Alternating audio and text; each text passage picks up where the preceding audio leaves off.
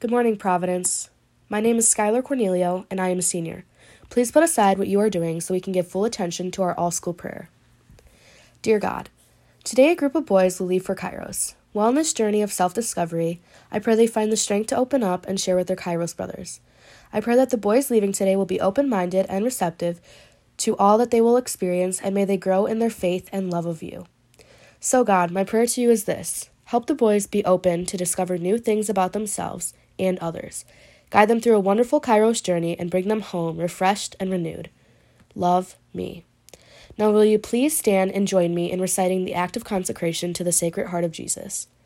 Eternal and ever loving Father, I offer you everything I do this day my work, my prayers, my play, all my thoughts, my time with family and friends, my hours of relaxation, my difficulties, problems, distress, which I shall try to bear with patience.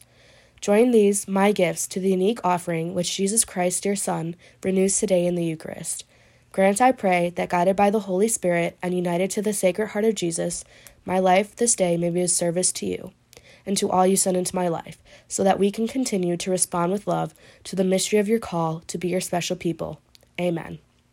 Heart of Jesus, burning with love for us, inflame our hearts with love for you. Please turn to the flag and recite the Pledge of Allegiance. I pledge allegiance to the flag of the United States of America and to the republic for which it stands, one nation, under God, indivisible, with liberty and justice for all. Have a totally tubular Tuesday, Providence.